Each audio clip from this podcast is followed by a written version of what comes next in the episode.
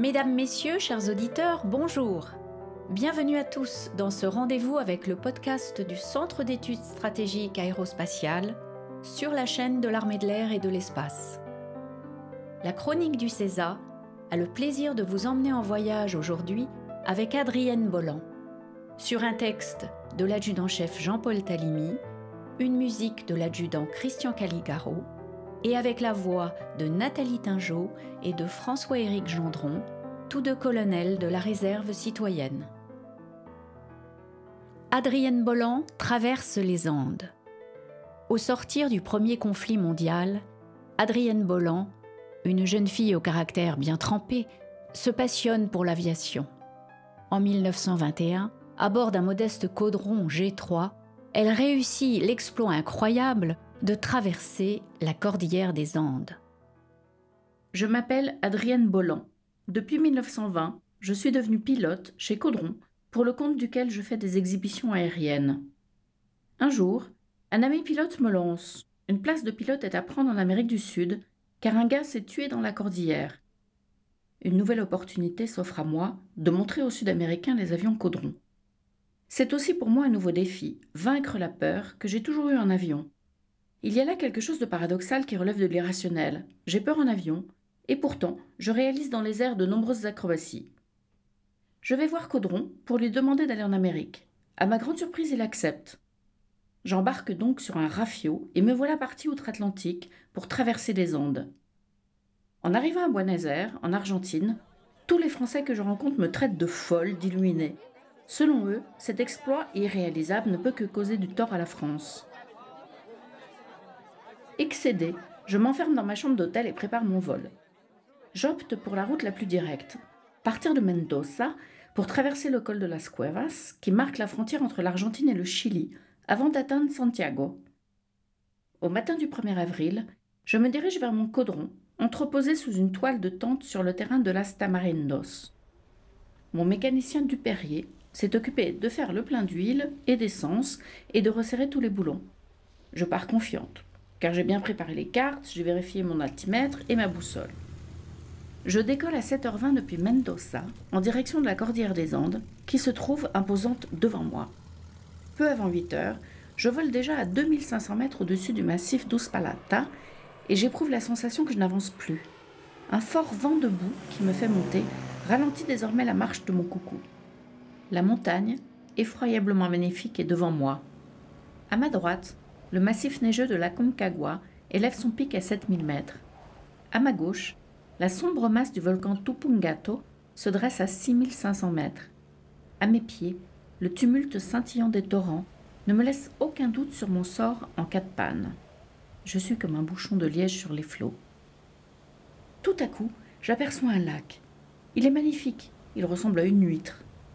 Aussitôt tout me revient les prédictions d'une folle venue me déranger dans ma chambre d'hôtel avant le départ. Elle s'était approchée de moi avant de se lancer dans une longue tirade. Elle me disait alors qu'une fois dans le fond d'une vallée qui tourne à droite, il y aurait un lac ayant la forme et la couleur d'une huître. Je ne pouvais pas me tromper. Tout m'indiquerait de tourner à droite. Il ne faut pas. Les montagnes sont plus hautes que je ne pourrais monter. C'est à gauche. Je verrai alors une montagne qui a la forme d'un dossier de chaise renversé. Je regarde à gauche et à droite. À droite, la vallée semble s'ouvrir. À gauche, tout paraît bouché, mais j'aperçois une montagne qui évoque en effet vaguement un dossier de chaise renversée. Je dois choisir une direction. Je ne sais pas ce qui me pousse à faire confiance à cette fille timbrée de Buenos Aires. Je tourne pourtant à gauche. Pour une ânerie pareille, je vais sans doute me casser la figure. Je vole pendant un certain temps sans rien dans la tête que la peur. De plus, j'ai horriblement froid. Faute d'argent, je n'ai pas pu m'équiper convenablement. Je me suis donc couverte tant bien que mal avec un pyjama, une combinaison de coton et un matelas de vieux journaux. J'ai les doigts gelés, malgré le papier beurre dont j'ai essayé de les envelopper. Depuis le départ, j'éprouve toutes sortes de sensations. Le froid qui me pénètre de ses morsures, l'engourdissement de mes mains, celle d'une terreur instinctive, irraisonnée, lorsqu'à un moment je crus entendre le moteur faiblir. À 9h16, à 4000 mètres d'altitude, je survole la route sur laquelle se trouve Puente del Inca. Mais ce n'est rien à côté de ce couloir étroit, diabolique dans lequel je vais me lancer. C'est fantastique. Au-dessus de deux falaises à pic qui dominent ce col se dressent des massifs d'une sauvagerie inouïe. Le couloir mesure tantôt 100 mètres, tantôt 50 mètres de large, tantôt presque rien. Il me semble à chaque instant que l'appareil, emporté par le vent violent qui tourbillonne dans cette caverne à ciel ouvert, va me projeter contre les parois de ces murailles abruptes. Il me semble que je n'avance plus. Le froid est encore plus vif. L'engourdissement me prend à la tête. Je crois pleurer des larmes de sang tant cela me fait mal. À cette minute que je suis heureuse d'avoir vécu. Mais il me faut faire appel à toutes mes ressources de volonté, d'énergie. Cette minute dure plus d'un quart d'heure. Enfin, le couloir s'élargit. Le vent devient moins âpre. Mon appareil se remet au calme. Les Andes sont franchies à 9h40. Au loin, quoique voilé par la brume, un paysage admirable se déroule devant moi. La mer m'apparaît comme dans un rêve. À gauche, une ville énorme se dresse au pied des monts. C'est Santiago Je descends progressivement vers ce point lointain, désormais escorté par des avions d'une escadrille chilienne. Je remarque une piste d'atterrissage sur laquelle est étendu un immense drapeau tricolore. J'atterris et je m'évanouis presque. Autour de moi, c'est un concert de viva. Je suis porté en triomphe. On me tire, on m'embrasse, on me questionne.